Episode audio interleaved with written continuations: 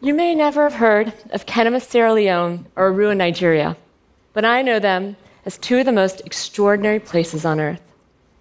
In hospitals there, there's a community of nurses, physicians, and scientists that have been quietly battling one of the deadliest threats to humanity for years Lassa virus.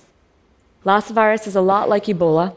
It can cause a severe fever and can often be fatal. But these individuals, they risk their lives every day to protect the individuals in their communities, and by doing so, protect us all.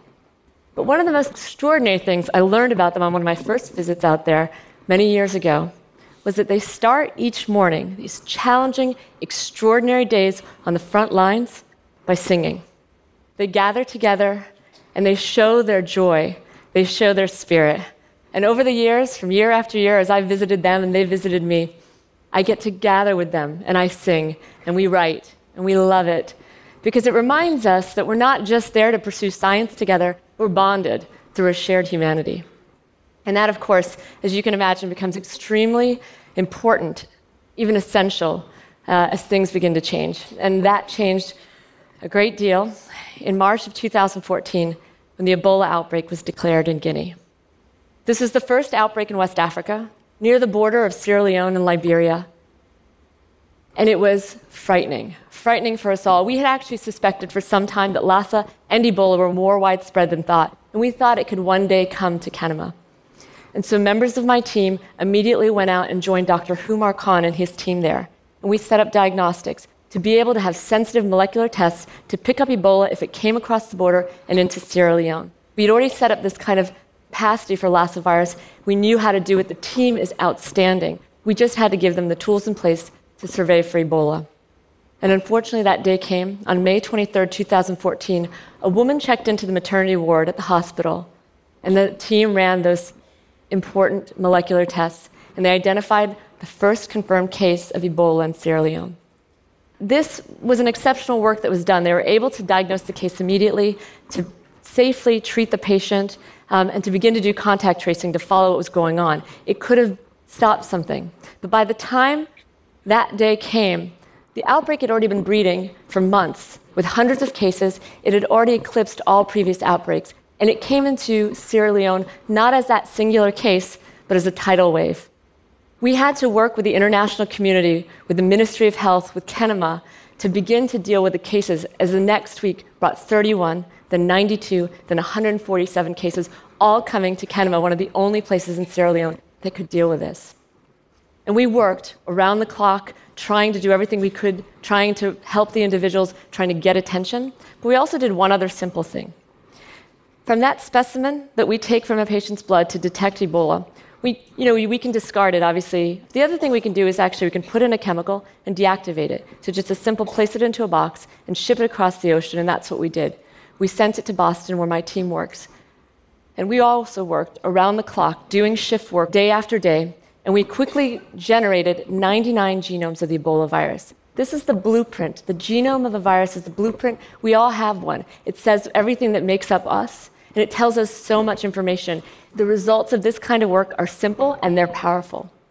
We could actually take these 99 different viruses, look at them, and compare them. And we could see actually, compared to three genomes that had been previously published uh, from Guinea, we could show that the outbreak emerged in Guinea uh, months before, once into the human population. And from there had been transmitting from human to human. Now, that's incredibly important when you're trying to uh, figure out how to intervene, the important thing is contact tracing. We also could see that as the virus was moving between humans, it was mutating. And each of those mutations are so important because the diagnostics, the vaccines, the therapies that we're using are all based on that genome sequence fundamentally. Right? That's what drives it. And so global health experts would need to respond, would have to develop to recalibrate everything that they were doing. But the way that science works, the position that I was in at that point is I had the data and I could have worked in a silo for many, many months analyzed the data carefully, slowly, submitted the paper for publication, gone through a few back and forths, uh, and then finally, when the paper came out, might release that data. That's the way the status quo works. Well, that was not going to work at this point, right? We had friends on the front lines, and to us, it was just obvious that the, what we needed is help, lots of help. So the first thing we did is, as soon as the sequences came off of the machines, we published it to the web. We just released it to the whole world and said, help us. And help came. Before we knew it, we were being contacted from people all over, sort of surprised to see the data out there and released. Some of the greatest viral trackers in the world were suddenly part of our community. We were working together in this virtual way, uh, sharing regular calls, communications, trying to follow the virus minute by minute to see ways that we could stop it. And there are so many ways that we can form communities like that, right? Everybody, uh, particularly when the outbreak started to expand globally, was reaching out to learn, to participate, to engage. Right? Everybody wants to play a part. The amount of human capacity out there is just amazing, and the internet connects us all. And could you imagine that instead of being frightened of each other, that we all just said, let's do this, let's work together, and let's make this happen?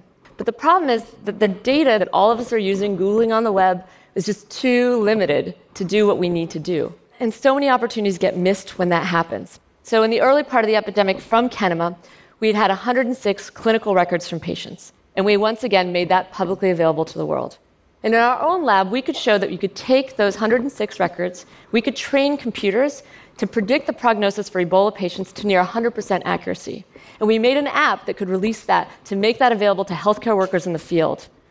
But 106 is just not enough, right, to make it powerful, to validate it. So we were waiting for more data to release that. And the data has still not come. We are still waiting, tweaking away in silos rather than working together. And this just, we can't accept that, right? You, all of you, cannot accept that. It's our lives on the lines. And in fact, actually, many lives were lost. Many healthcare workers, including beloved colleagues of mine, five colleagues Mbalu Fonnie, Alex Moigboi, Dr. Humarr Khan, Alice Kovola, and Mohammed Fullah. These are just five of many healthcare workers at Kenema and beyond that died while the world waited and while we all worked quietly and separately. See, Ebola, like all threats to humanity, it's fueled by mistrust and distraction and division. When we build barriers amongst ourselves, when we fight amongst ourselves, the virus thrives. But unlike all threats to humanity, right, Ebola is one we're actually all the same. We're all in this fight together. Ebola on one person's doorstep could soon be on ours. And so, in this place with the same vulnerabilities, the same strengths, the same fears, the same hopes, I hope that we work together with joy. A graduate student of mine was reading a book about Sierra Leone, and she discovered that the word Kenema, the hospital that we work at, the city where we work in Sierra Leone, is named after the Mende word for clear like a river, translucent, and open to the public gaze. And that was really profound for us because without knowing it, we'd always felt that in order to honor the individuals in Kenema where we worked, we had to work openly. We had to share and we had to work together. And we have to do that. We all have to demand that of ourselves and others to be open to each other when an outbreak happens, to fight in this fight together. Because this is not the first outbreak of Ebola, it will not be the last, and there are many other microbes out there that are lying in wait, like Lassa virus and others. And the next time this happens, it could happen in a city of millions, it could start there. It could be something that's transmitted through the air. It could even be disseminated intentionally. And so I know that that is frightening. I understand that. But I know also, and this experience shows us that we have the technology and we have the capacity to win this thing, to win this and have the upper hand over viruses. But we can only do it if we do it together and we do it with joy. And so for Dr. Khan and for all of those who sacrificed their lives on the front lines in this fight with us always, let us be in this fight with them always.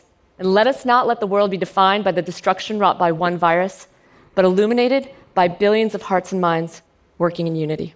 Thank you. Thank you. Thank you. Thank you. Thank you.